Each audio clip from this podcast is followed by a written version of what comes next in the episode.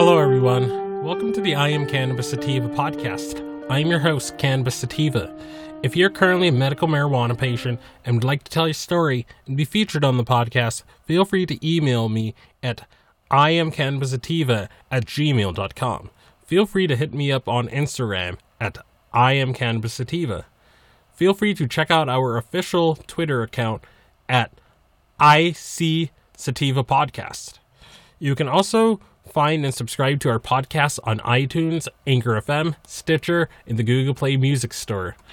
Please rate and review us on iTunes, as rating and reviewing us can bump up the pod in their algorithm and put this podcast in front of even more eyeballs. If you like what we are doing, please become a supporter of this podcast and support us. We plan on doing big things with this humble little project, such as going to trade shows, visiting other MMJ or recreational states, and doing on field work. And by supporting us, this helps us to keep the lights on, pay for rent, pay for hosting, equipment, and travel. And you can do this by going to www.anchor.fm slash I am Cannabis Sativa Podcast slash support. Again, that is www.anchor.fm slash I am Cannabis Sativa Podcast slash support. And you can also check out our newly minted um, page on Patreon. We're now on Patreon now. Um, and you can check us out as at www.patreon.com slash IC Sativa Podcast. You can support the podcast for as little as $1 a month.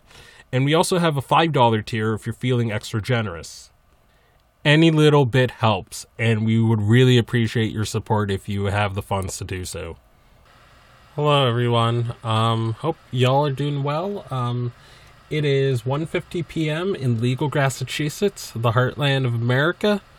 Um, so there's this one story that I came across on the NORML website, the NORML blog, and it's by um, Chris Goldstein from Philly NORML, and um, it's it's it's a pretty good story that I feel we should touch upon. So we're gonna do that. So it says Pennsylvania could cap prices on medical marijuana. Are you paying too much for medical marijuana? Millions of Americans are legally replacing pharmaceuticals with cannabis, and the question of affordability has become crucial. All the state programs are independent and in various stages of maturity. Prices, even for remotely similar products, have a wide price range. Confused customers are often paying $1,000 a month at dispensaries, sometimes more.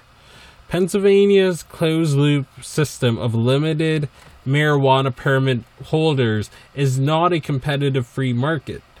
Under similar structures around the country, like New Jersey and New York, these licensed cannabis cartels set product costs independently from regulators.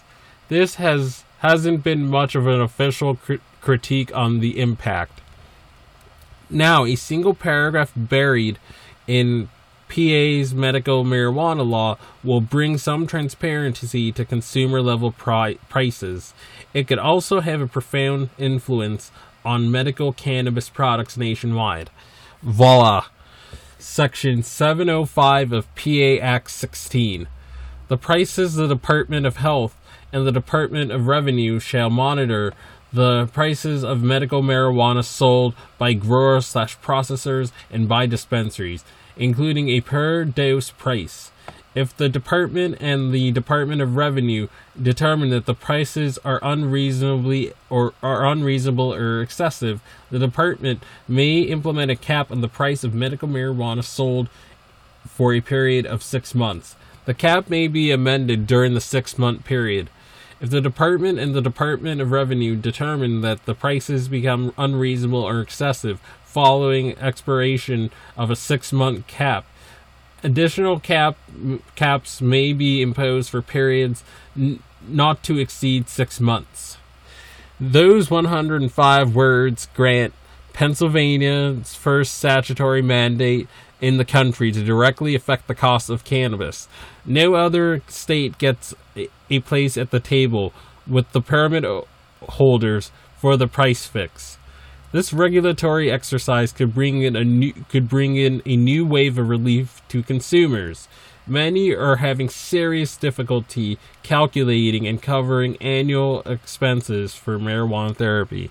Myself and Mr. Sativa included in legal Massachusetts. Again, this is stories like this and, and, and articles like this is why this podcast exists and why we do what we do in this project. This is who we this is who we care about most, the underserved and the people in states with oppressive laws and with laws that have cartels if they have access. You know, I want someone in Wyoming, I want someone in West Virginia to have the same rights to use this as a medicine, the exact same rights that I've got in Massachusetts. You know, it, you, it shouldn't just be affected by the soil you were born in. And no, not everyone can afford to move to a legal state. Moving is very expensive and hard, and you know, takes a lot of saving and a lot, lot, lot of um, privilege to a certain degree. But I digress. The regulatory exercise could bring in a new wave of relief to customers. Many are having seriously serious difficulty calculating and covering annual expenses of marijuana therapy. The biggest reason price is such an issue is because there are no regular health insurance offsets for cannabis products. This means every sale is in cash directly out of consumers' pockets. Certain conditions require more cannabinoids than others, and thus the worst impact of high retail pricing at dispensaries falls upon seriously ill residents, many of whom are on a fixed income. Operators fiercely defended premium retail prices. The corporate co- coyotes howling around the latest shock, latest stock offering and holding company acquisition jab fingers towards eager investors seeking a quick return on pure liquid capital used for startups. Price caps that could favor seriously ill patients and consumers will be an entirely new concept of the cannabis industry, but it's no innovation. Americans enjoy stable costs on everyday essentials like gasoline, electricity, water, food, basic drugs, and because of price controls on essentials. Many of PA permit holders operate in multiple states, including New Jersey. So, this first of its kind provision could have an impact beyond the Commonwealth's borders. The most devilish detail in the provision is what the PA Department of Health considers to be a dose of medical marijuana. Labels on products from the manufacturers have also included suggested doses, especially on vape pens. The reality is that many cannabinoids have individualized effects on humans. Patients need a vast array of possible dosing combinations, sometimes in the same day. Epidiolex, the first cannabis derived drug approved by the FDA, allows doses for, the, for children to be increased upwards of 200 times over the original amount during seizure episodes. The rule is similar for medical cannabis. Patients working with a doctor to determine their individual dose, increasing as, as needed. Hopefully, regulators will focus on the real concern monthly and annual cost to consumers. PA Department of Revenue spokesperson Jeffrey Johnson confirmed that implementation of 705 is underway. Johnson says that PA operators have 12 months to submit their first price reports. The first started in February 2019 and then quarterly thereafter.